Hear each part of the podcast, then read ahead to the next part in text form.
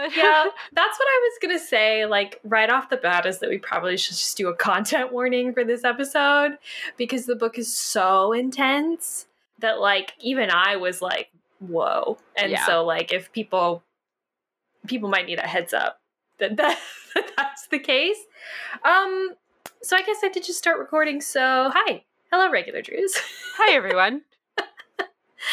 How's it going? How do we start these things? I totally forgot. Welcome to episode 72. We are going to be discussing today Nancy Drew Files number 7, Deadly Doubles. Well, aren't you a regular Nancy Drew? I learned that from the Nancy Drew detective. Okay, go. You think you can follow the clues and solve the case of the missing condiment, Nancy Drew? Because I've read every Nancy Drew mystery ever written. Nancy, please tell me you're joking. Wow, you suck at this Nancy Drew stuff. You should get a new hobby. My name is Carson Drew, and this is my assistant, Nancy. Nancy Drew. It's curtains for you, Miss Drew. Nancy Drew strikes again. A regular Nancy Drew.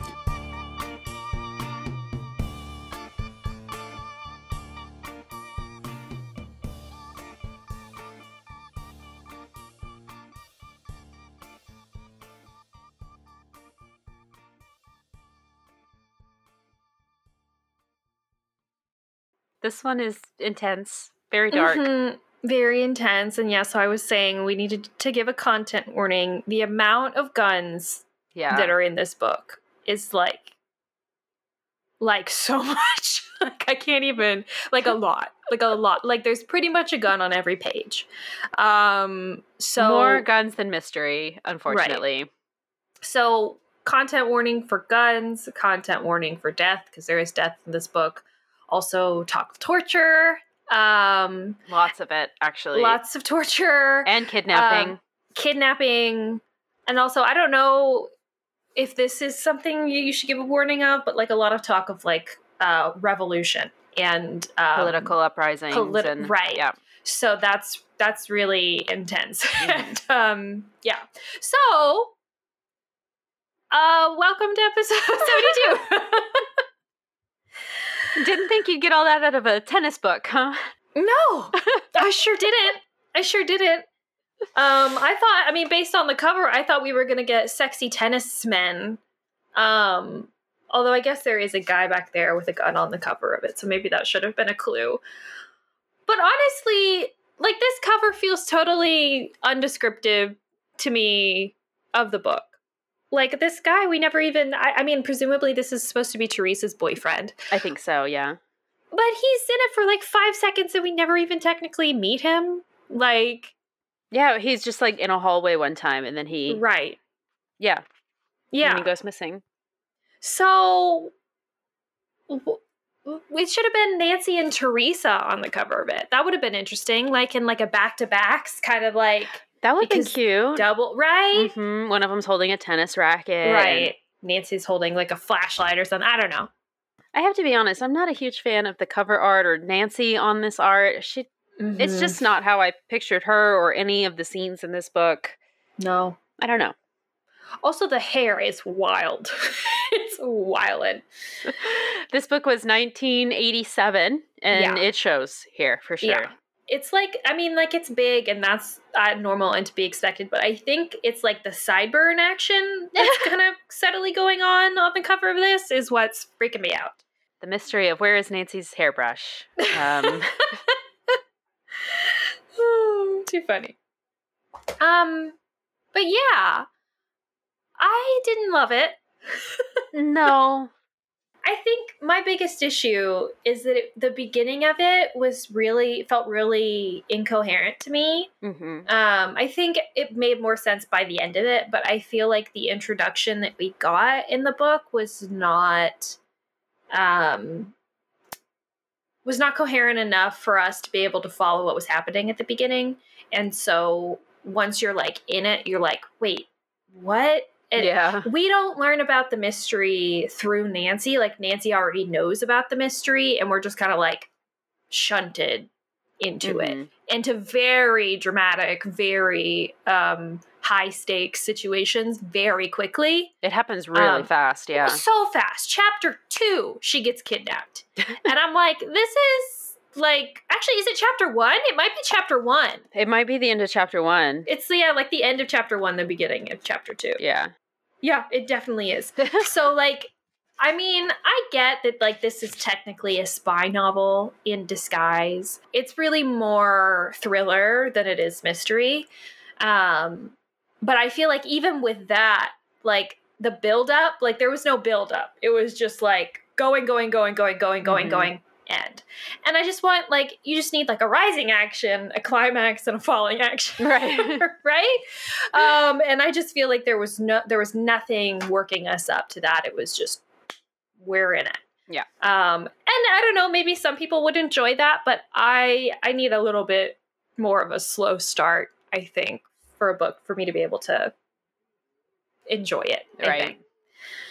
But also, I think, yeah, like you were saying, it doesn't feel like a mystery. It doesn't feel like a typical Nancy Drew book. I would almost go far as to say that it doesn't feel like the book is about Nancy Drew. And I think it could have been any other character in place of Nancy and it would have been the same book. It doesn't feel like Nancy was the character that we're reading about. It just feels like some spy lady, you know? Yeah. Yeah. Yeah. No, I feel like this one just like, Nancy gets kidnapped, and then there's just a bunch of action, and then they just kind of, like, sit around and wait for the government officials to do all the action, and while Nancy just, like, gets weird with her parent trap thing and tries to interrogate Teresa the whole time. I don't know. It just feels like they're just, like, not really doing anything, even though there's a lot happening. I don't know. Yeah, there's not a lot of investigation, but there's a lot of action. Yes. Yeah, there's no investigation, really. No. I mean, I understand what they're trying to make it. They're trying to make it that they are looking for the list. Like, that's supposed to be what the investigation is. There's this hit list, right, that we'll talk about, and Nancy's trying to find it. But they look for it, like, twice, and they find it the second time. So, not a huge mystery. It's more of just, like, the scariness of, like, where is the list? What happens when the list gets out, right? Like, yeah. So that's why I say it's more of a thriller than a mystery. Yeah, definitely. Yeah.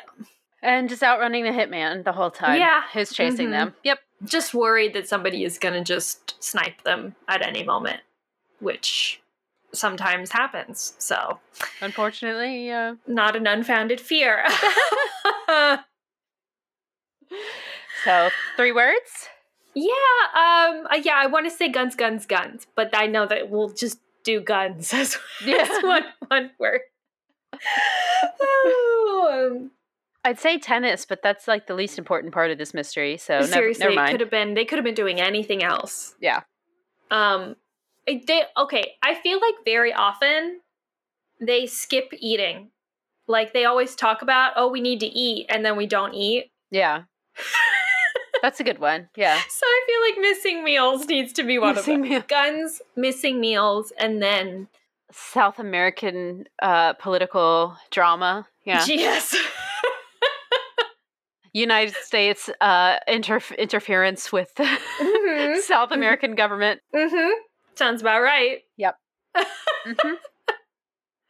I do want to say too, right off the bat, that the country that is currently in the midst of revolution, the South American country, is made up. But it could be any of them.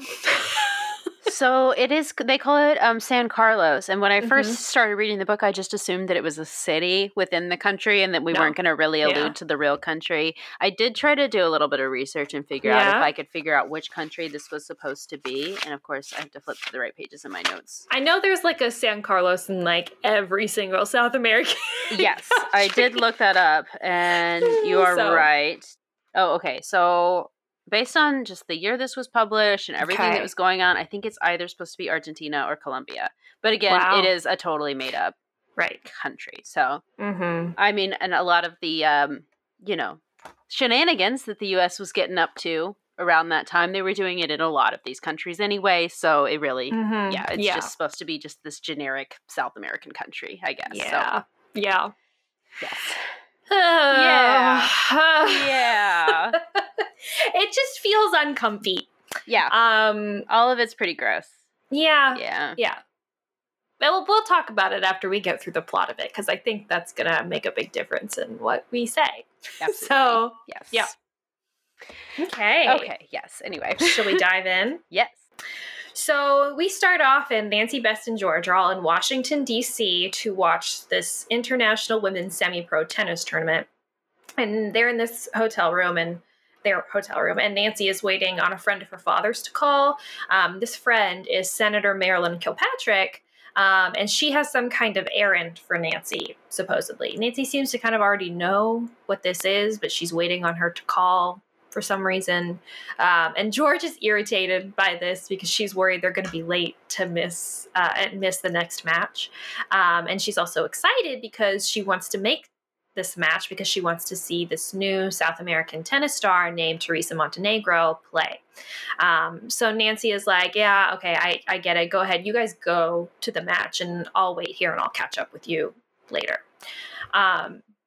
So once Bess and George are gone, we learn a little bit more about what Nancy is doing there. And apparently Nancy kind of is thinking about what the senator has told her. And she has tasked Nancy to wear this specific outfit, to sneak into the tennis player's locker room with this government pass that the senator has supplied, and rendezvous with someone who's going to give her some kind of information packet.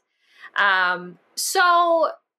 it's this all very vague and all very weird and like, what is this? But one thing that is pretty obvious is like, okay, this is some kind of espionage. Nancy's going to be impersonating someone in a locker room to get some kind of information. Great. She eventually does get the call, and it tells Nancy like, oh, actually, it's not going to be this afternoon. We can't do it this afternoon. We need to wait until 9:00. So go to the locker rooms, do the whole thing at 9 later today. Yeah.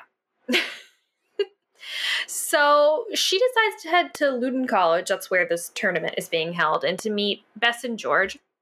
She drives there and parks and then tries to cut through this building to get to the match faster. But as she is coming out of that building on the other side, two men with guns jump her out of nowhere. They tie up her hands and feet and drag her into a waiting limo. So they drive her somewhere, and Nancy, God bless her, does a very good job of remembering the route. She's like, I can tell we're on the highway. I know which direction we're going based on the turns that we've made. So roughly, I think I know the area of where we're in. But when they get to whatever location they are at, Nancy's still blindfolded, so she doesn't know. But I guess their boss informs them that they have the wrong girl. And so they just put her back in the car and drive her back and just like drop her in the a random field, like right near the college. Very considerate kidnappers, giving her a ride home. Like, they drop her off at the place where they picked her up. That's hilarious. Not just some random part of the city, just like wild.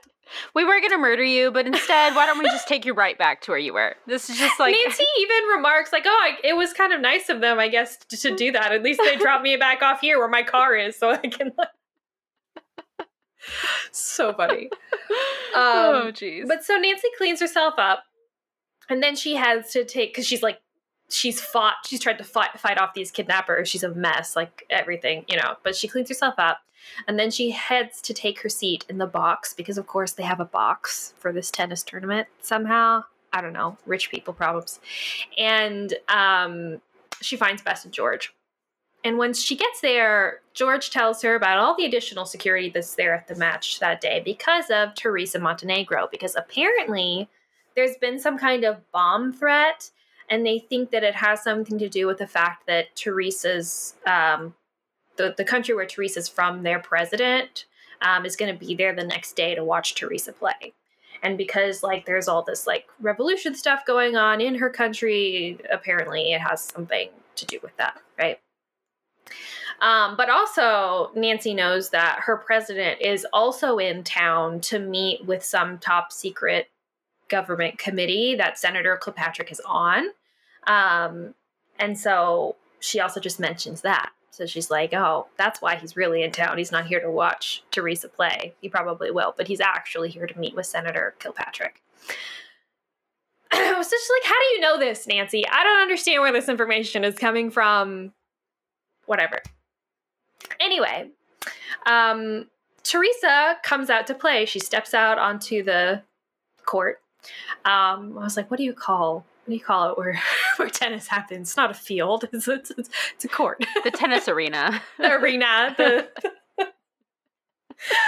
tennis coliseum. I was about to be like, the pitch? That's not right. The court. Teresa steps out onto the court. And Nancy looks down and she sees her and she sees like, whoa, that girl looks almost exactly like me. So we can probably guess who the men were actually trying to abduct was probably actually Teresa Montenegro. So at this point, Nancy finally clues Bess and George in about the errand that she was tasked with by Senator Kilpatrick, and the abduction that she just experienced, because she didn't mention that immediately. She wasn't like, I was just kidnapped. She just strolled in, cool as a cucumber. Like, I can't take the focus off the match here. I'll tell them later. Well, she makes it off like she doesn't want to tell them because she's been, like, sworn to secrecy by the senator. But it's like, I think the senator might be okay with you telling somebody that you were kidnapped, right, Nancy. Like, I think that probably the line of what you need to keep secret probably ends when you are kidnapped. Well, especially because, like, they should have been with Nancy at the time. They're going to be spending time with Nancy the rest of this trip. Like, they're also in danger if this is going on. You know, it's only fair that they know as well. Right. Yeah. So at this point, she tells them. And also now she feels like she has to warn Teresa about the danger that she could be in. Well, yeah. Right. So after Teresa finishes her match, Nancy kind of goes down after she leaves the pitch, the court, and follows her, I guess to try to catch up with her, but really she's just kind of following her. It's very weird. I'm like, she doesn't try to like flag her down or anything. She doesn't like, hey, Teresa, hello. She just follows them. And she sees Teresa, meet up with this attractive male athlete, and they get into a car together. Luckily, Nancy's car is parked just a few feet away, so she gets into her car and she follows them. They happen to head straight to Nancy's hotel. What a coincidence. They must be staying there too. And Nancy follows them up to where Teresa's room supposedly is, where Hot Tennis Boy leaves. Then Nancy knocks on Teresa's door, pretending to be housekeeping for some reason. I mean, I know it's to get her to open the door, but it's like, why could we not be like, Teresa, my name's Nancy Drew. I have an urgent message for you. Like, what's the problem with honesty here? Yeah. Especially because she's, you know, she's dressed like she's just been to a tennis match. She doesn't look like she's hotel staff. Right. Yeah. Right. Anyway... Teresa opens the door to Nancy, pretending to be housekeeping, and is at first scared, of course, because Nancy is very obviously not housekeeping. But then she realizes, oh, this girl looks a lot like me, and so she's like weirded out. Yeah. But then at this exact moment where they're like having this like uncanny valley, like looking at each other moment, there are shouts from the nearby elevator and sounds of gunshots going off in the hallway. So Nancy, upon hearing this, just shoves Teresa back inside the hotel room, tells her, lock the door, do not come out until I come back for you again. So Nancy runs back down the hall to where the elevator lobby is, but everybody's gone already. She can't hear anyone, so she calls security. They come out, they figure out what has happened here, and there's another woman in like one of the nearby rooms comes out of her room and says, I saw everything. So this hot tennis player that was with Teresa, we learned that this was her boyfriend, and he was kidnapped by the same man or the same men who kidnapped Nancy earlier that day. So they call the police. There's a lot of commotion with police running around trying to like look for bullet holes and all that kind of stuff. So Nancy decides to sneak back to her own room and call Senator Kilpatrick to let her know what's been going on. She's not in her office, though, so she just leaves a message, and she goes back to Teresa's room and brings George with her this time. On the way there, they run into Teresa's chaperone, who is named Señora Ramirez, and she says Teresa tricked her and stole her car keys. And so now she doesn't know where Teresa is or where she's gone. So Nancy and George race out to the parking garage, try to find Teresa, figure out where she went, find where this car is. They split up, are running around the parking garage. And Nancy eventually does see her. She sees her getting into a car, and then suddenly another car just somewhere in the parking garage roars to life and then starts driving towards Teresa. Nancy is like gets to her just in the nick of time to like tackle her and roll her away from the car to get to safety. But then Teresa gets back up and then runs away, and then the car starts driving back towards her.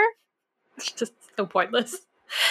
Brilliant move. So luckily there's like this banner hanging in the parking garage that George was able to like run and jump up and like tear it down and then throw the banner like into the car so that the car can't see where it's going, and like swerves all over the place, and then it just gives up and leaves. These are the worst kidnappers / terrorists that like ever was. Like worst hitmen in the history of hitmen. What is their plan? They're going to kidnap both Nancy and Teresa this time just to make sure that they've got the right girl. If your plan really is to like kill them all, like at this point, like why are we driving? Like get out of the car. They could have just done it right here like, now. You have guns, like shoot them, like I don't know, or like slash their tire. Like I mean, like there's so many other things you could have done than like try to hit somebody in a crowded parking garage. We know like, they I have can guns, only imagine. So. Yeah, I can only imagine there's like tons of cars all over the place. So, like, you're trying to run somebody down in a parking garage? That sounds like you're just going to crash your car. Like, how are you going to get away? Like, I don't know. It's wild. And if you weren't trying to kill them, if you were just trying to kidnap them, then why are you, like, running your car at them? That's dangerous. Like, unless you're not scared of injuring them. But you could kill them doing that. So then why, like, what's your plan? What's your goal here, hitmen? Like, it's very unclear. It's very murky. Okay, so the bad guys are foiled again by that meddling Nancy Drew. They're all a little bruised up, but they're fine. George goes to get the hotel security, and Teresa starts telling Nancy that she was fleeing her chaperone. She tricked her to get out of there because she got a call that Roberto, who is her boyfriend, the hot tennis guy, he is apparently injured and needs her. So the bad guys that kidnapped him were considerate enough to call and just let her know that he's unwell. And you fell for this, Teresa? Okay. Well, she didn't know that he was kidnapped, to be fair. She doesn't know what happened in the hall. Oh, I feel like, I mean, something's going on there. Like, yeah, I suppose you think you hear gunshots after your boyfriend's just left your hotel room. Uh-huh. It's like, help! And then, oh, he must be okay. He's fine. Those men that went with him, those are clearly his friends, right? Mm-hmm. No, like, okay. I don't know. I feel like we could have filtered in a little bit better. She doesn't necessarily know that, yeah, I mean, definitely she could have been filled in better, but Nancy didn't get a chance to go up and talk to her. She was literally just going to go up now and talk to her. And she doesn't know that she thinks maybe he was shot, but she doesn't know that, like, who shot him or why or what happened. So maybe he was accidentally shot by someone, and then they called her and was like, hey, we're here with your boyfriend. Like, that makes sense. Your help. No, but then in the book, they don't do a good job of explaining this. They really don't. They don't do a good job of setting it up so that it seems plausible. So, yeah. Well, No caution whatsoever was exercised here, because Nancy decides that she and Bess are going to be the ones to go to the address that was given to Teresa. They're going to go there themselves and try to help him. And then after that, she's going to go at 9 p.m. to meet her contact in the locker room. So they go to the address that Teresa was given for wherever Roberto was taken, but it doesn't seem to exist. The address is just like a pinpoint in the center of the Potomac River. So is that just like, hey, we threw his body in the river kind of thing? Like, that's what it felt like to me. Mm-hmm. I don't know. So they just give up and they go back to the locker room.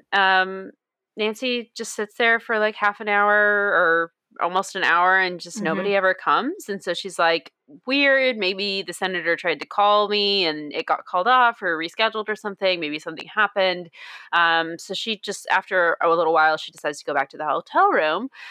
So she gets back to the room and George, who has been waiting there, says that Senator Kilpatrick still has not called, which is kind of strange. So why has everything gone silent after Nancy and Teresa's boyfriend has been kidnapped and we learn that someone's trying to kill Teresa?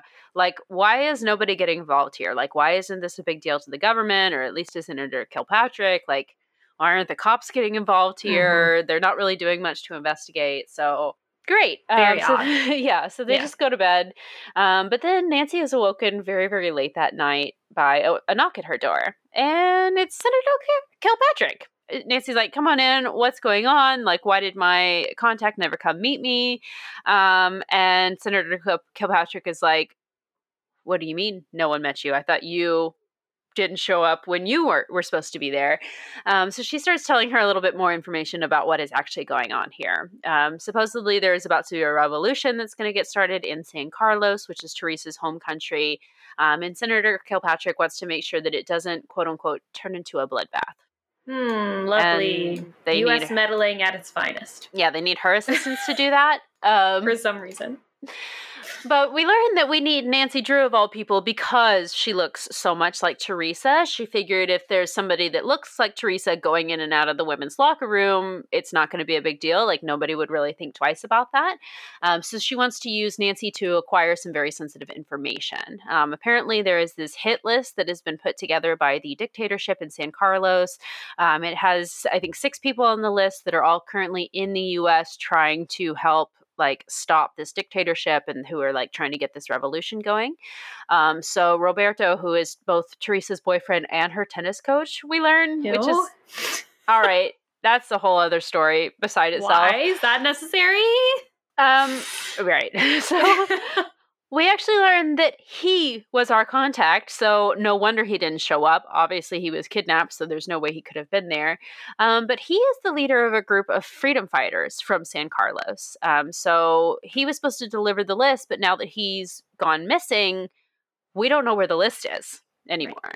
Right. So if we can't get that list, these people on the list could start turning up dead. Yeah. So she tells Nancy that she's going to arrange for some plainclothes police officers to, like, you know, just be there to provide additional security for Nancy and Teresa. And then the police officer is going to pose as, like, her assistant, the senator's assistant, and then is going to meet them tomorrow at their box at the tennis courts. So he does, and it turns out he is super hot and super, super into Bess. So they hit it off right away. They're like pretty much a cutesy little couple. Yep. Nothing else really happens that day. Nancy doesn't get any like other information about what's going on. But then towards the end of the day, Senator Kilpatrick shows back up. She calls Nancy aside and lets her know that Roberto was found dead in the hotel parking garage. Oh, God. Okay, so this is the point where Senator Kilpatrick tells us that not only was he found dead, the coroner reported that he appeared to have been tortured, and that his cause of death was strangulation. So it was not an easy way to go for poor Roberto here. But we don't know if over the course of that, if he gave up any information about the list, if he gave up the entire list. So this is really concerning. And so Senator Kilpatrick asked Nancy to try to convince Teresa to consent to questioning because maybe Roberto had said something to her that may help them find the list or get some kind of helpful information, right? So after Teresa's match, they pull Teresa aside and they break the news to her of Roberto's death. And she is just absolutely distraught. Of course, her boyfriend's dead, right? And claims like she doesn't know anything, Roberto didn't tell her anything, they never talked about politics, plus they've only been dating for like 3 months, so like nothing really significant has come up yet, you know? They're still just getting to know each other. But after some comforting from Nancy, she does consent to having her locker and her hotel room searched, I guess to see if she has anything of Roberto. I don't know why, but they do that. She's fine with it. And also they're going to take her to somewhere to go look at photographs to see if she may recognize any of the persons of interest who may have murdered Roberto or kidnapped him. Then after Teresa goes off with government people, Nancy heads back to her hotel room where Bess tells her that Dan is going to pick them up in an hour with another couple of quote unquote bodyguards to go to dinner. They have a great time. They go dancing afterwards. I'm sorry. I don't know if that's in the job description. Are we or are we not in the middle of serious, intense espionage, revolution? People are being tortured and dying. We're just going to go to dinner and dancing? It's not a Nancy Drew book if there's not a date with some rando. So true. Here's my two friends. Let's go to dinner with you and your two friends. Good gravy. Okay. Anyway. Afterwards, they come back. The policeman that they're on dates with. Blech. Sorry, I'm disgusted. Bring them back to their hotel room where Nancy finds a creepy doll on her bed. Looks kind of like her and... its neck is broken, and there's a message that says, "Go home, senorita. This could be you." So, luckily, some policemen just left, so they called them back. And then those guys called the FBI, and they call in a fingerprint specialist, and essentially there's a bunch of people in the room, cops, FBI, lab people, I guess, who are, like, processing the room. And Nancy is like, okay, so it's like 3 a.m. now or something. Like, where are we supposed to go? Like, what are we supposed to do? Dan says, you know, this room isn't safe anymore anyway. They know that you were here, so we need to move you somewhere else. Luckily, one of the rooms right next to Teresa's is available. What luck. So they move all the girls over there. It's also a suite. My gosh. Fancy hotel suites, this happened? Boxes at tennis competitions, international tournaments. But Dan does say, you know what? I'm not leaving you guys. I'm going to sleep on your sofa tonight to keep you safe.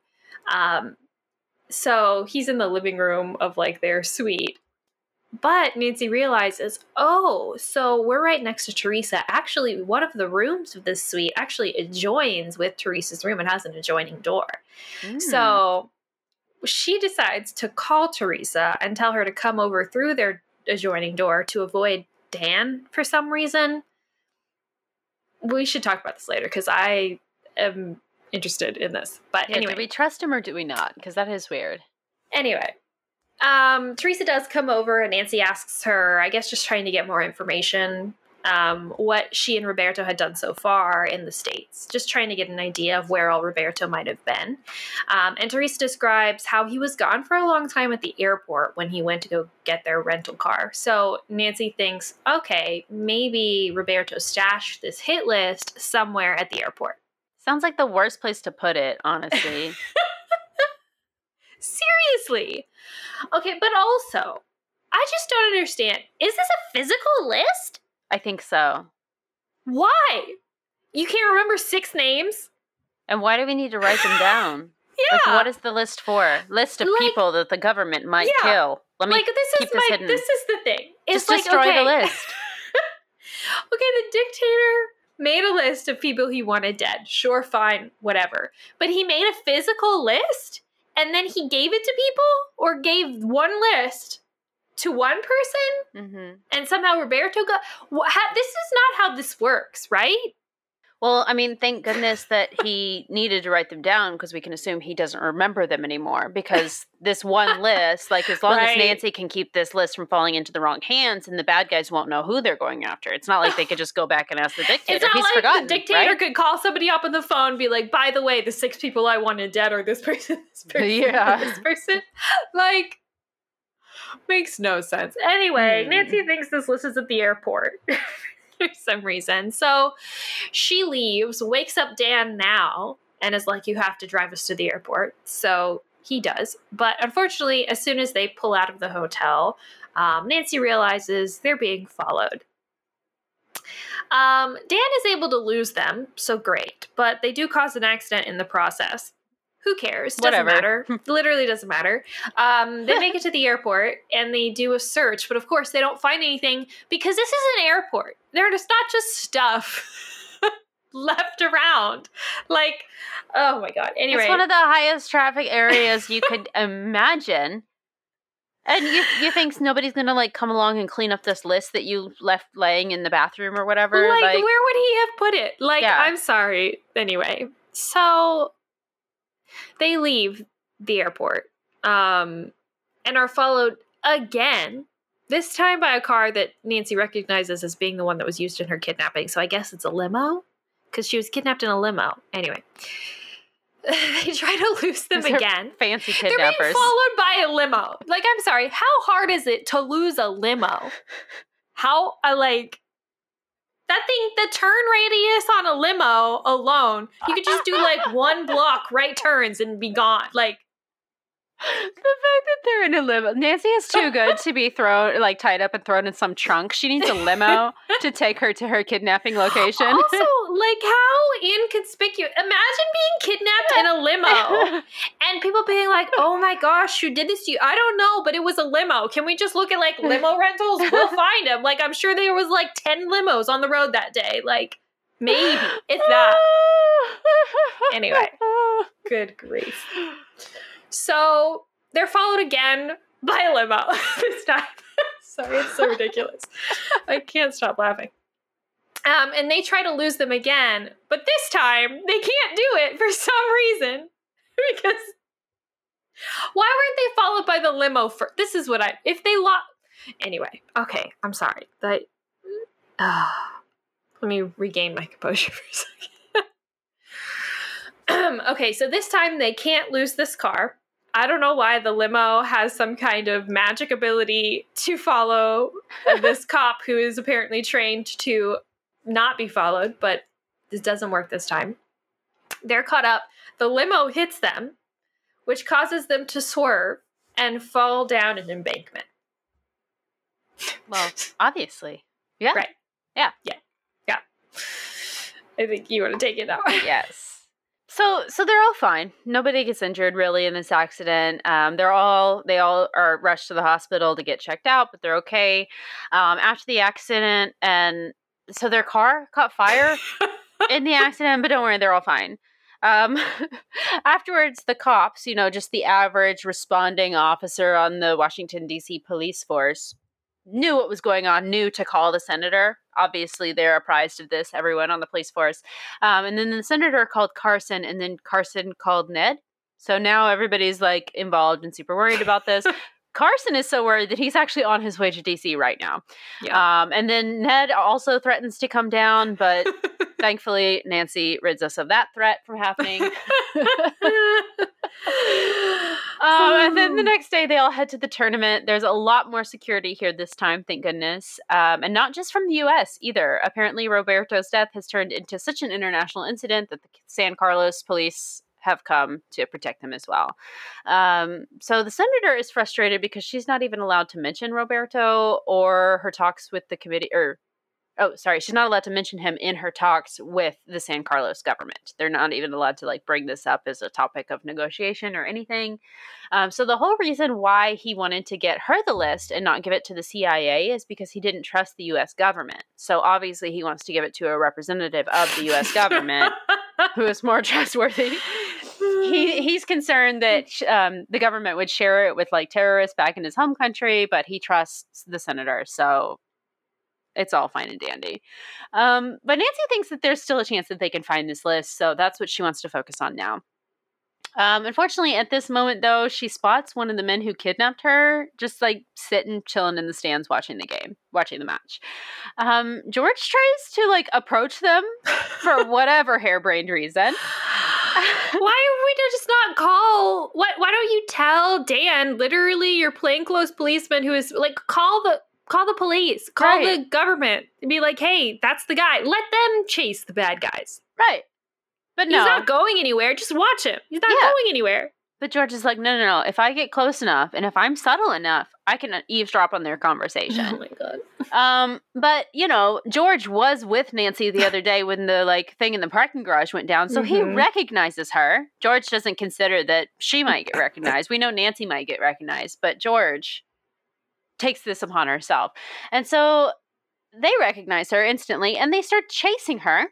Nancy follows after, and they end up running into the announcer's booth where the man pulls out a gun and starts firing it at George. George decides, I know how to get out of this. I'm going to climb up the scoreboard. Oh, my God. And so she does, and then in doing so, slips and falls. Great. Good job, George. And they're, like, still shooting at her while she's, like, dangling from this billboard. Oh, my God. I just don't understand. How are they doing this in a public place? I know they're like, oh, the gun has a silencer. Great. But is there not like an announcer in this announcer's booth? Like, you would think. Or like, who's that girl dangling from the scoreboard? Yeah. They said there was so much security at this match now. They said there was security from the U.S. and from San Carlos. So where are they? Where are they while this is happening? Snack break? Who knows? So all of this commotion draws attention from the crowd, and then the men who were chasing them run away because they don't want to get caught or whatever. So the senator takes them all back to the hotel where Carson has arrived, and he is furious. He lays into the senator for putting Nancy in danger. Good for Carson, honestly, on this one. So the senator apologizes, says she really had no idea that Teresa would be in danger in this case. It was only terrorists that were after her, so how would she be in danger? She thought Nancy would be in the clear because this was clearly just like a package handoff situation. No danger should have happened, but she apologizes. So at this point, Bess comes into the room. She had been out sightseeing with Dan. Instead of like protecting Nancy or George, he had to go do tourism things in the place where he lives. So Bess tells us that the police were informed that someone named El Moro has been seen arriving in the U.S. via plane. The senator tells us this is a wanted terrorist, like a super well-known, super skilled hitman who is super dangerous and is most likely one of the people who attacked George today. Great. So everyone leaves so that Nancy and Carson can have a little moment here because Carson is clearly still super upset. After they're finished talking, though, Nancy asks Carson to leave the room, too, because she gets a call from Teresa and wants to talk to her. So Teresa climbs through the window in Nancy's room because, again, she has to avoid her chaperone for whatever reason. I guess we can't trust the chaperone now as well because we don't know who could be involved in what. So we're just trying to avoid her. So she comes climbing in the window and says that she's been contacted by a friend of Roberto's who was in the same revolutionary group that he was. Apparently this friend has contacted her and says that they need to talk to Teresa. Teresa is sure it's legit because they knew things about Roberto that only he could have told them, which, you know, maybe torture could, like, draw some of those things out of somebody. So still not even, like, that safe of a decision to make here. But they want to meet with her at the same time as her next tennis match. Now, this tournament that's been ongoing, there's, like, this one charities double event that's going to go on. And so that's the one that's going to be at the same time as this meeting with this other person from this revolutionary group. And so she can't do both, obviously. And Nancy's like, well, why don't I just go to your meeting for you? And Teresa's like, no. The man needs to see me specifically. We need to talk. Like, I want to be the one to know what's going on. I want to learn all this stuff. I have questions. But what if I went to the meeting and you went to the tennis match, Nancy? And how convenient that it's only the charity doubles event, because if it was like a real match, it could throw her chances of winning the tournament, but whatever. No, it's totally fine if you lose. If you're totally bad, it doesn't matter. Right. No stakes whatsoever. And so they agreed that this is a great idea, so long as Nancy puts on enough bronzer to make herself look more closely matched to Teresa's skin color. Oh my God. Yeah. They decide that this is what they're going to do, and they send Bess out to get makeup and bronzer so that they can make her look more like Teresa. Mm-hmm. Genius. Mm-hmm. Mm-hmm. They end up going to this some private tennis court of some friend of the senator's to have this quick little coaching session with Nancy. Literally, they have half an hour to make Nancy look like a pro. And they're like, don't worry. She's already pro level. She just doesn't have the same techniques as Teresa. Exactly. Yeah. So. Luckily, she's really good at tennis already. It's just she has to try to learn how to do it like Teresa does it. Sure. Okay. So they do that. Then they go back to their hotel where Bess makes both her and Teresa over. Teresa to look more like Nancy and Nancy to look more like Teresa. So they do that, then they split up, Teresa to go meet this friend of Roberto's and Nancy to go play tennis, posing as a professional tennis player. Add that to the skill list. Professional level tennis playing. Unfortunately, when Nancy gets to the locker room before the match, George comes in and immediately tells her that Teresa called, and she said that Roberto's friend at their meet told her that the dictator San Carlos has ordered the execution of all traitors everywhere to begin at dawn. Okay. So that's scary, but unfortunately Nancy has no choice but to continue, obviously. I don't know why, but she plays. She does her best, but of course is clearly struggling. To everyone's confusion. She keeps also seeing this flash of something reflective in the stands. Eventually, she realizes, oh, that's the flash of the scope of a sniper rifle that I'm seeing. Great. So she decides that she's going to launch a tennis ball in that direction just kind of blindly, hoping that somebody is going to realize that there's a sniper in the stands. At this point, I don't know, can you not call for a timeout in tennis? I don't know how tennis works. But can you, fake an injury? Surely. Do something to get off the court because someone could be about to shoot you? I think at this point, when you see the scope of the sniper rifle, this is the time where you're okay, jig's up. Yeah. I think it's where you switch tactics. Right. Yeah. Mm-hmm. Anyway, but no, she's committed. Nancy is committed to seeing this match through, so she launches a ball. Luckily, George is watching and picks up on what's happening and goes to alert security. Nancy just assured that George has got it. Trust George so much with her life, I guess, which I guess does say a lot for George, to be fair. Continues the game. They lose, but only by a couple points. And I love this whole scene, this internal monologue that Nancy has going on, because she's like, oh, there's that sniper. But the real thing that I'm concerned about here is that I'm a really good tennis player. So I could win this game if I wanted to. But if I did that, I'd have to use my own techniques and not Teresa's. Right. And then people would realize I'm not Teresa. Or I can continue as Teresa and not win. And then it would be suspicious that Teresa wasn't skilled enough to win this game. So she's having this whole dilemma of do I use my own techniques or Teresa's? What's better here? Oh, I guess the sniper's there, but George has got the sniper, so I don't need to worry about that. I'm just worried about... Just cancel the match. Right. Cancel the charity match. Reschedule the charity match. My gosh. I'm sure no one will be that devastated. It will be okay. Oof. Anyway, after the match, George tells her that the sniper, of course, got away, and then they're driven back to the hotel. Bess and Teresa are already there, and Teresa tells Nancy that in addition to the news about the execution starting at dawn tomorrow, Roberto's friend also claimed that Roberto was double dealing and was actually working for, like, both sides, like, both the revolution effort and for the dictatorship somehow. So how do we know he hasn't already shared this list?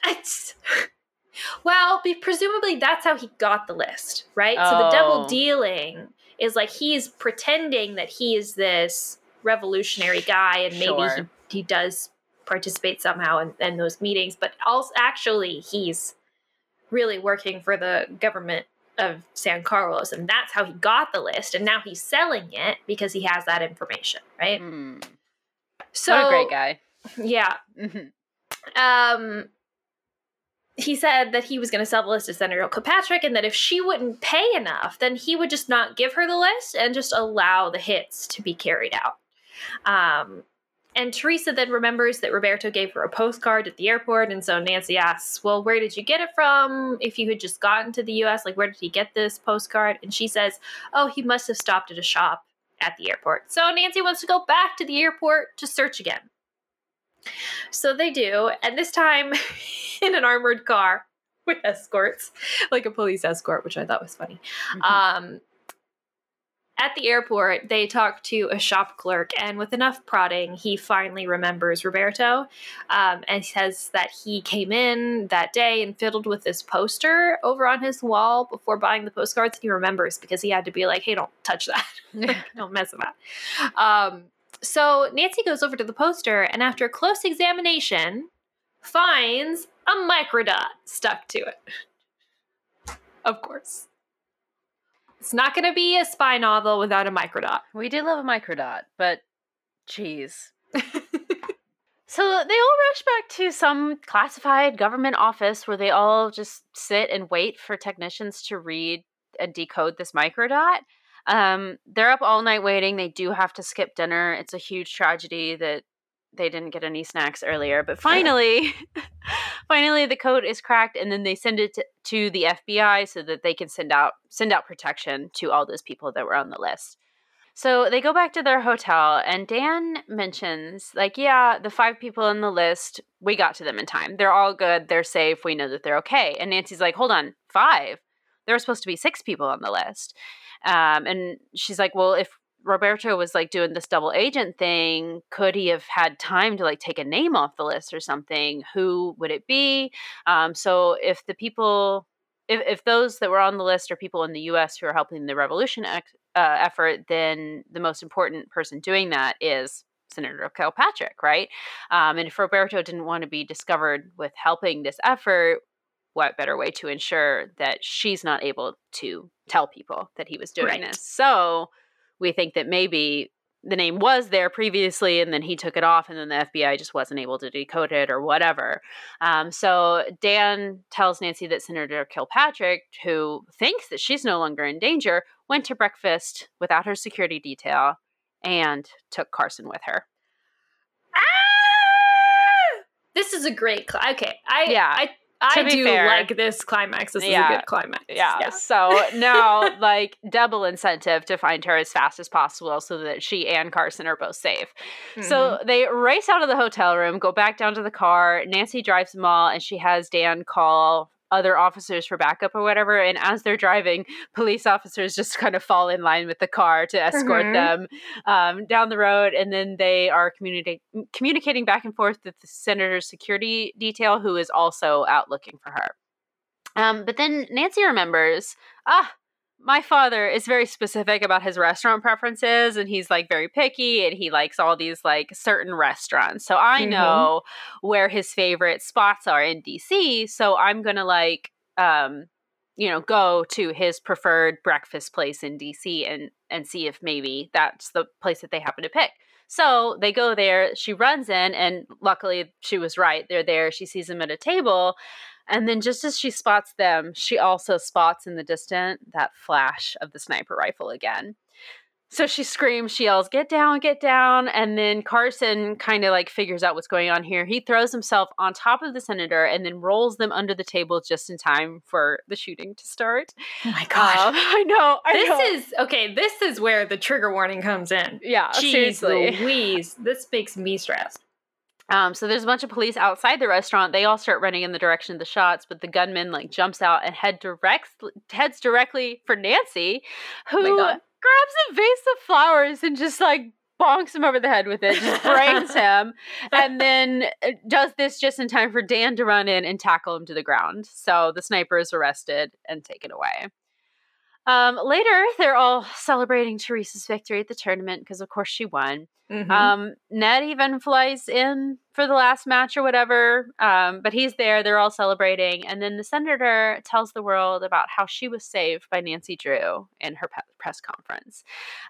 Teresa's still slightly heartbroken over her boyfriend's death, but has been granted asylum in the United States. Not how that works, by the way, as her country has now officially broken into revolution at this point. The dictator has fled the country. We don't know where to, but the terrorist El Moro, who was the one who shot at the senator and at Carson, he was caught, as well as several other terrorists who had also gotten into the United States at this point. And we know that all the U.S. citizens who are on that list, they are officially safe once again. End of story. The end. Oh my God. The ending might have been the best part. Involving Carson in the like high stakes moment of it. I think that was the only way to really do it. It was a good choice. Yeah. I agree. I just wish the thing is I don't hate the story. I don't think it's a bad story. I think they just did it in the wrong way. Like, I think we just should have had a much slower start, taken out of the kidnapping. Maybe right. Figured out a connection a different way and just introduced us to this concept of Nancy as spy a little bit slower, because I think we just kind of like assume that like Nancy can do all these things because she's Nancy Drew. And I get that, like, you know, if you've read the original mystery stories, like you're probably okay with that. But like, this is number 7 of the Files series. I just feel like it's so early to be so extreme without like really giving us a good build up and a good reason for it. Right. Like I don't hate the plot and I don't hate the concept. I just think that it just doesn't make sense for number 7 of this series. And I don't think it makes sense to be so hard and fast so quickly. Yeah. Yeah. So I wish there had been a little bit more time for Nancy to be Nancy and responding to these situations in the ways that Nancy would have. But I also just feel like the story in and of itself doesn't have a lot of the hallmarks of typical Nancy Drew. Like, and I think you could probably say the same thing about Secrets Can Kill. Very different to an extent, but I don't know, somehow at the core of that, it still felt more like a Nancy Drew book to me than this one. She was still undercover in that one, right. But it just felt way different. Mm-hmm. I think part of it is like the high school element. So like her youth is really emphasized, and that's the reason why she's chosen. Also, it was like another friend of Carson's, but like, I don't know. It just feels... this one feels like someone was using her for spying instead of for detective work. Oh, of course, yeah. You know? Like, she didn't want her to solve a mystery. She wanted her to be there to impersonate someone else just to get some information. Right. Which doesn't really feel like... it doesn't feel like there was a mystery at the heart of this. I was never wondering, like, who killed Roberto? Like, we knew... it was someone involved in like the San Carlos government. Like, right. There was never a question as to what was going on. And even at the start when she's kidnapped, it's like, oh, why is she being kidnapped? Well, it's clearly a mistaken identity case. Like, that was very clear. It like we that wasn't even that mysterious. Like 5 minutes after the kidnapping. Yeah. I definitely prefer mystery Nancy, but we've also seen several cases where we have spy Nancy. Like, that's true. Phantom of Venice, Silent Spy come to mind. I really enjoy both of those, but just Captive Witness too is also very spy. Yeah, Captive Witness, and it, like, we can definitely do a spy Nancy and do it well, but this just was not it. Well, I think spy novels can also be detective novels, but this wasn't that. You know, it was way more thriller than it was detective, and I just don't think that that's Nancy's genre. You know, it really isn't. And I don't hate the genre. Like, I like a spy novel, you know, but I just, it just didn't work. I just think it didn't work. I don't think they devoted enough time to make it work. Right. And I get, like, these are, you know, 18 chapters. They're like 150 pages typically. Like, little, they're little novels. You know, it's not like we're not writing a Dickens novel here. You know, of course. Of course, we don't want that. But so that's why I think it was just the wrong choice. But but I don't hate it. I just don't think it was great. You know. Yeah, it felt like you knew exactly where it was going to go. You just had to watch all the violence happen in the meantime. Right. Yeah. I was like, when can we be done with the snipers? When can we be done with that? Yeah. That's what I was thinking. Yeah. And even, like, the parts that where I think were supposed to be exciting, like the car chases. Like, I think I would have enjoyed a good car chase, but they weren't that – they didn't, like, draw them out. You know, like, they didn't last long enough, I feel like, to be truly exciting. Yeah. So. And the reason for Nancy being there just wasn't it for me either. I just, even Nancy, like, comments on this, I think in, like, the first chapter where she's like, Senator Kilpatrick is obviously this very powerful woman. She's got loads of staff members. Anybody, she could have sent anybody to go pick up this package for her. Yeah. It's literally, it's not because, oh, Nancy, you're so good at this, or, oh, I was recommended because you're such a talented, skilled detective, or, you know, you're so good at the elements of espionage that you would be right for this. No, it's literally just the resemblance to Teresa.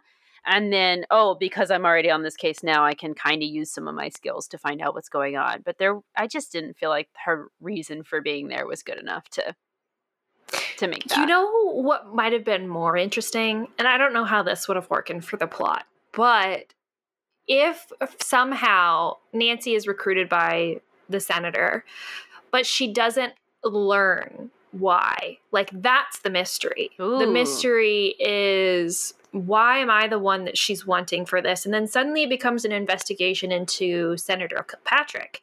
That would have been interesting. And then we see, maybe like later, we see a photo on Senator Kilpatrick's desk, and we realize this whole time she's been sending Nancy to impersonate this tennis player.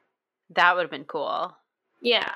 I don't know how that would have worked, but that I think that would be a much more interesting, more compelling story, because then it's like, why is Nancy so special? Why is the senator doing it and sending her on these things? But, like, the whole time we know about the revolution. The whole time we know that she's looks similar to Teresa, and so that's why this stuff is happening. But if all this stuff was happening and we didn't know why, like, why is it happening to Nancy? Why are people targeting Nancy? Is it Senator Kilpatrick who's targeting us? Why did she invite us here to do these things? You know, because it's like she would be the only one who knew, right? That would have been a lot more interesting than Nancy knows and she's keeping the secret from us, the reader. You know? Right. Yeah. I think, like, if I were to rewrite this book from, like, a modern day perspective, considering everything, how much the U.S. messed up South America, that I would reframe it. I would rewrite this book with Nancy not being clued in and instead being used as a tool by Senator Kilpatrick, ultimately causing Nancy to investigate Senator Kilpatrick and learning that Senator Kilpatrick is actually involved in illegal stuff with, like, the terrorists in South America in order to further causes of the U.S. government. Then we could have scenes of her, like, sneaking into the senator's office and doing stuff like that. That would have been more exciting, more of, like, a reason to be in D.C. other than just, like, we're at a college that's hosting a tennis tournament. Yeah. But now I know that this book was written in the 1980s, right? And so if we wrote anything that was even slightly suggestive that we were against the U.S. government, then that would be a big no-no. And maybe it still would be today. I don't know. But so I understand why that wasn't done. But if I were writing it and I were writing it now, I think that's what I would do. Yeah, the time period that this was written in shows very well through the text. Mm-hmm. Yes, some big old propaganda for the U.S. getting its greasy fingers involved in other countries' problems so that we can sell weapons to them and destabilize them so that politically we're in a better position.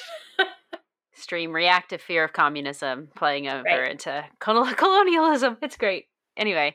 Right. And basically just kind of casting all people from South America as criminals, except for the white-appearing tennis player who already looks like Nancy. Mm-hmm. Even her boyfriend turns out to be a criminal, even though he was the victim. Right. Like, yeah.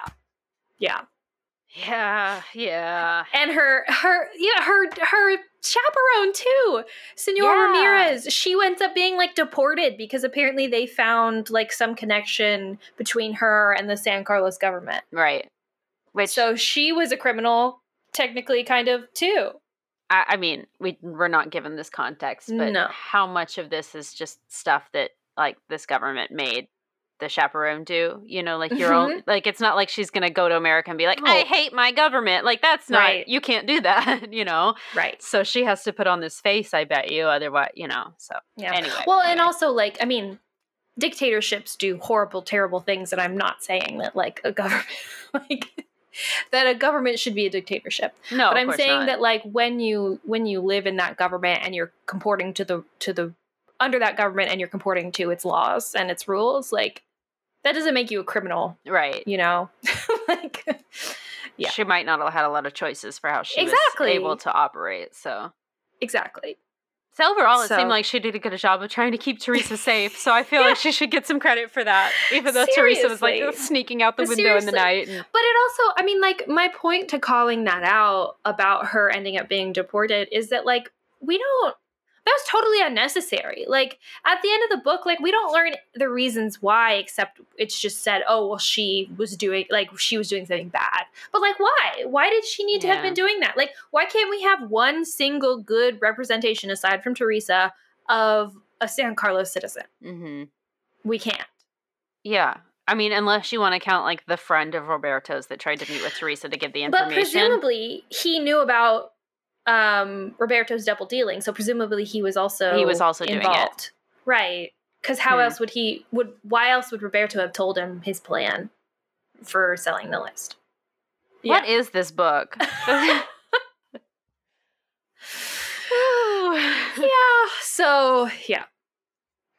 interesting I did want to talk about, and I mentioned it a little bit briefly before, is that I found Nancy's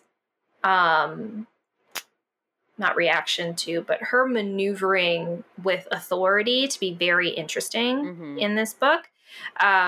Specifically in the way that she hides things from Dan. She also kind of hides things from Senator Kilpatrick. Right. And the way that she kind of handles Carson. In that scene where they have like that heart-to-heart or whatever. And basically she tells him like, Dad, I've got this. You know, like you need to let me do my thing or whatever. But, like, a lot of the time, I mean, like, she's been brought here by these people for this job, for this reason, to impersonate Teresa and then to find the list. Like, that has been established. Senator Kilpatrick has told Nancy to do that and to go ahead and do that. And she's even given them this resource in Dan to accomplish that. But throughout the book, Nancy hides information from them. And I just find that really fascinating. And I mean, like, I know, like, in a typical spy novel, like, that's accurate theme, right? Like, So you wouldn't do that because you don't know who you can trust, right? Like, that's the theme. But that theme wasn't hit super hard in this book. Maybe a little bit, but not super hard that you don't know who you can trust. We're never really in doubt that we can trust Dan or Senator Kilpatrick. So it doesn't seem very compelling to me that she would hide things from them because she thinks that they might be involved somehow. It just seems like she does it as a matter of like habit. Like she just like force a habit. Like she doesn't know if they'll try to stop her. I think she also like bundles it into the fact that like she's young. Yeah. And these are older people, which gross. Dan is a lot older than them, and that's kind of creepy thinking about him dating Bess. But anyway, like she feels like she just needs to operate individually, independently on her own without their oversight and without them knowing what it is that she's actually doing, even though she's been tasked to do something by them. I just think that's really interesting. Oh, Nancy. Yeah. Old habits die hard, I guess. Yeah. We can still trust Carson, though. Like, we know we can. Why can't we have at least told him this information? And then if he trusts the senator, then, I mean, yeah, anyway. So. Yeah. Yeah. It's just very interesting. Yeah. And the fact that she won't even tell Bess and George at the start because the senator won't let her tell anyone. It's like, well, I mean, Bess and George is the exception. We know that. Come on. Like, well, but I mean, it's interesting. It's really interesting. It's like who she chooses to tell when, right? Because it's like, so at first we're trusting Senator Kilpatrick over trusting Bess and George. Right. We're trusting that her motives and her instructions are correct and we need to follow that. And not even tell Bess and George. Right. But then later, we do clue Bess and George in, and then we don't tell Senator Kilpatrick how we're investigating. Like, why? And then all the steps that they take to avoid Dan and his police officer crew, like sneaking out the windows and, you know, like distracting him so that they can get away and being misleading. Yeah. It's like, why are we going through all these steps just because Nancy's used to doing that or because she thinks that it's going to help the mystery that's not really even a mystery, but yeah. It's fascinating. I mean, I definitely think if I were writing the book, I would have played that up a lot better, right? Or more. I would have been like, yeah, maybe they are involved. Do some shady foreshadow, I don't know, something to make us think maybe somehow they're involved, the senator or Dan, whatever. Right. And so that would be why she's not telling them. But they don't do that at all in the book. And I think it's just, I think it's supposed to be that Nancy is young and that this is how you have to get things done as a young woman. You have to not tell people what you're doing. Real gangsters move in silence kind of stuff. What a strategy. Oh, Nancy. Fantastic. Yeah. So Teresa's boyfriend is also her coach? Ew. Why? Okay, why did they have to be dating? Yeah, I guess because she had to care about him and they had to have a special relationship. But then maybe he could have just also been there to play tennis. Yeah. Like, why? He didn't have to be the coach. I mean, he could have been like a ball boy. Yeah. Or like, I don't know, a trainer. Do they have those? Yeah. Probably. Yeah. Yeah. Assistant. Or, yeah. Just another player. Still like might be a little weird, but like, you know. And I'm assuming he's significantly older. Or somewhat, yeah. Old enough to have been involved with it. To be a coach. Yeah. That's weird to me. First of all, aren't like sports coaches typically much older? You would think. I don't know. I feel like because if you're going to be a coach. A lot of coaches previously played, right? Right. I don't know. Maybe that's a simplistic view of who coaches are, but I don't know. It just seems like if he was really that young, why would we have like a 23-year-old coach for like the knockout tennis star of like this country? Right. You know what I mean? Like you think there would be somebody who has more experience. Why not just have it be her boyfriend that's coming along with her? Right. Why couldn't like, that would make sense as like a way for him to get into the U.S. I can't even remember.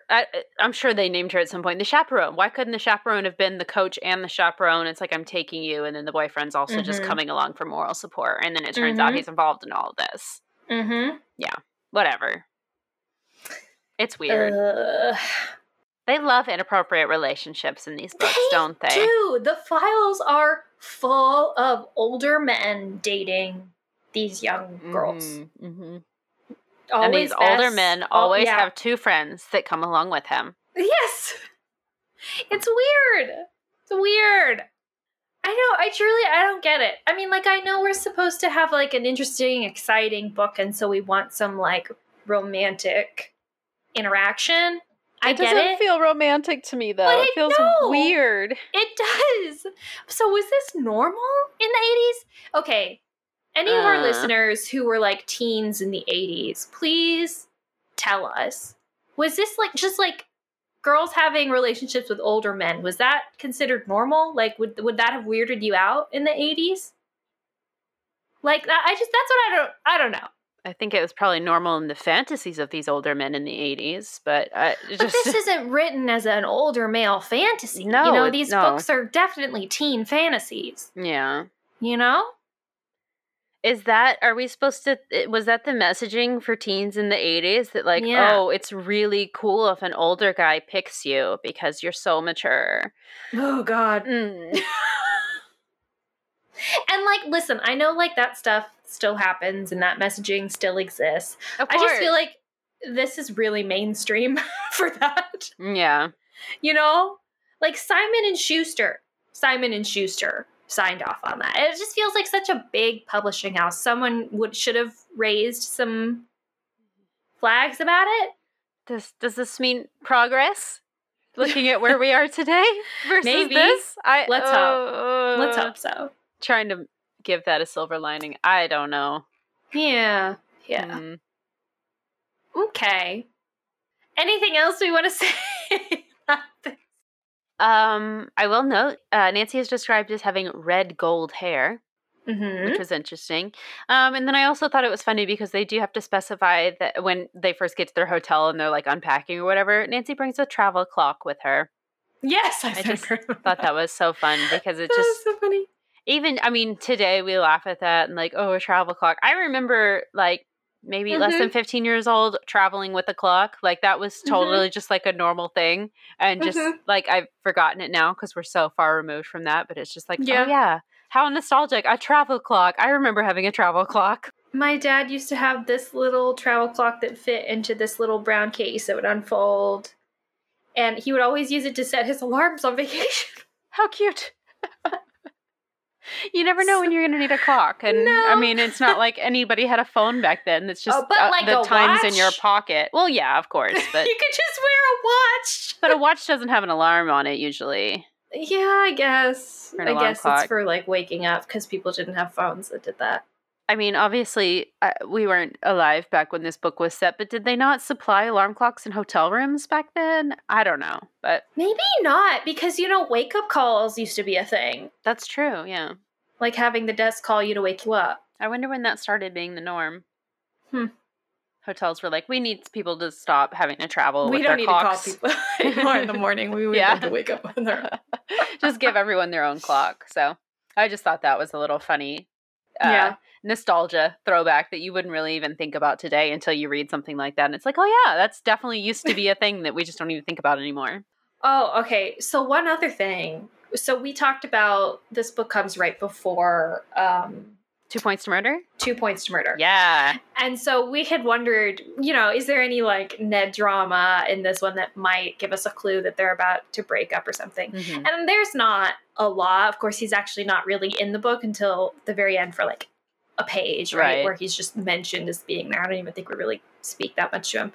But at the beginning, like literally on page 2, George makes this comment that is so funny. So George is just, irritated because they had flown out here to see this match, and now Nancy's doing her mystery thing, right? And she's like, oh, like, I wanted to do the activity that we had planned. Right. And she goes, let's see, traffic jams wouldn't have been a problem if we'd flown down yesterday the way we planned, George pointed out. Instead of going to that meet the players party last night, we were still in River Heights waiting for your top secret phone call from the senator. You know something? I'm beginning to have a lot more sympathy for Ned Nickerson. Well, and I think it continues from there, doesn't it? Yes, Nancy's like, sympathy for Ned, like, why? And she goes, oh, you mean because he wasn't able to come to the tournament with us? So Nancy doesn't even understand what George is saying. And then Bess goes, no, she means because even Ned can't be sure that a mystery won't mess up plans that you've made. And George goes, right, I'm sure it's great for Ned to be famous detective Nancy Drew's numero uno guy, but never knowing when a mystery is going to spoil a romantic moment must drive him crazy. Nancy goes, Ned manages, and look who's talking about making boyfriends feel insecure. She's talking to Bess. Oh my gosh. Like, Ned knows he's my main man in any language. Oh, gross. But, like, Nancy, so she acts, like, oblivious. She's like, what do you mean people get upset when I do mysteries instead of the vacations that we planned? Is that a thing? So maybe Nancy's insensitivity to Ned is a little bit highlighted in here, which does lead a little bit to their breakup in 2 Points to Murder. Yeah. But I think, I mean, ultimately, you should listen to our episode on that book, because I think our consensus is that really it's Ned's issue that causes them to break up. In that particular book, absolutely. Absolutely. Right. But so funny. Oh, Ned and Nancy. Is Ned in the next one? You started reading it. Is he in it? So, I mean, I'm only on chapter 3 so far, and clarify the next book that we're covering, not the next book in the series. So far she's like mentioned him. They like have a phone call at the start where he's like, I'm going to miss you. By the way, I have an uncle that lives in Texas. Like, if you need anything, you can just call him, kind of thing. But so far, it was just that conversation. Okay. But we'll see. I mean, he might show up, especially because we've foreshadowed mentioned a family connection. Right. Mm-hmm. So. Okay. So we'll see. Exciting. Well, speaking of, maybe we should... Well, no. Sorry. Let's do flashlights first. And then yes. Was there anything else with Deadly Doubles that you had? I don't think so. No. Okay. Not a great one for me. I think a bit of a dud. Deadly Doubles is a dud. Oh, gosh. I think I'd give it a 3. Okay. Because it's still a file, you know? Like, it's still fun. I still appreciate it. I still love all the 80s, the 80s-ness of it all. Mm-hmm. I just think it just didn't hit right. Yeah. You know? Yeah. So, it's very average. Definitely. Wasn't bad. Wasn't good. Yeah. I give it a 3. I'm going back and forth between like 2.5 and 3. Yeah, that's where I was too. Somewhere I was 2, 3, 2, 3. So 2.5 feels accurate. Yeah. 2.5. Well, I'll go with that one then. Yeah. Well, then our next one, which as you said, I've already only started the first little bit here, but it's already way better than this one. Do you want to tell them what we've chosen, or what our patrons have chosen rather? Yes. Our patrons voted on this one. Thank you, Gifted Gumshoes. We are going to be covering case file number 11. Heart of Danger. And this is very exciting because it is, as you said, set in Texas. Mm-hmm. Okay, let me just read the back of it because honestly, the premise sounds so good. Mm-hmm. Okay. Nancy is on the trail of a dangerous kidnapper deep in the heart of Texas. An undercover assignment draws Nancy out west, which, I'm sorry, stop right away. It's not west, it's south. Anyway. When Texas rancher Robert Reigert receives a ransom note demanding $500,000 for the return of his daughter, Katerina. The problem is, Katerina died in a plane crash 15 years ago. Or did she? With the note is evidence she survived. Posing as the ghostwriter of Reigert's autobiography, Nancy finds that kidnapping is just one of his problems. To begin with, someone is trying to poison him. Then, a stray bullet convinces Nancy she's also in trouble. If Nancy doesn't solve this case fast, she may lose more than her client. So, obviously, I haven't finished it yet, so I hope that that it stays just as good as the start for the rest of the book. But so far, we have book set in Texas, which, by the way, that's where we're both from, if y'all aren't already, if you didn't know that already. So, that's very exciting. I think this is only the second book we've ever read that's set in Texas. The first one was Shockwaves last year. Yeah. But also some like strong Shadow Ranch vibes, which we love. And then I'll also just like tease that I'm feeling some Knives Out vibes as well. If y'all are fans of the Knives Out series, I think you'll probably like this one just based on how it starts and everything. So I'm so very excited to cover it. Yeah. Yes. Ooh. Yeah, so fun. Mm-hmm. I'm so excited. Also, Nancy's wearing a bolo tie on the cover of it. That makes anybody excited. Like it makes me excited. This is a great cover, honestly. Mm-hmm. Yeah. Mm-hmm. Okay, who is that guy then? I thought he's supposed to be old. That's not the billionaire, is it? No, he has a bunch of cowboys that work for him on his ranch, so I think that's just one of his ranch hands. Oh, hot cowboys? Mm-hmm. Sign me up for hot cowboys. Yeah. Oh, so exciting. Okay, well, join us next time then, regular Drews, for case file number 11, Heart of Danger. Yeah, we'll see you then. See you then.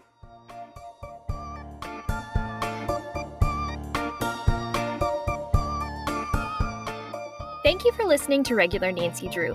Email us at regularnancydrew@gmail.com. If you like this episode, make sure to rate, review, and subscribe. You can also follow us on Instagram at @RegularNancyDrew and Twitter at @RegularND. You can also support us on Patreon. Patrons at the $3 level vote on upcoming episode topics and get exclusive access to our Scoop Sesh series. And all patrons receive early access to each episode as well as weekly bonus content. And to all you regular Drews out there, thanks for listening.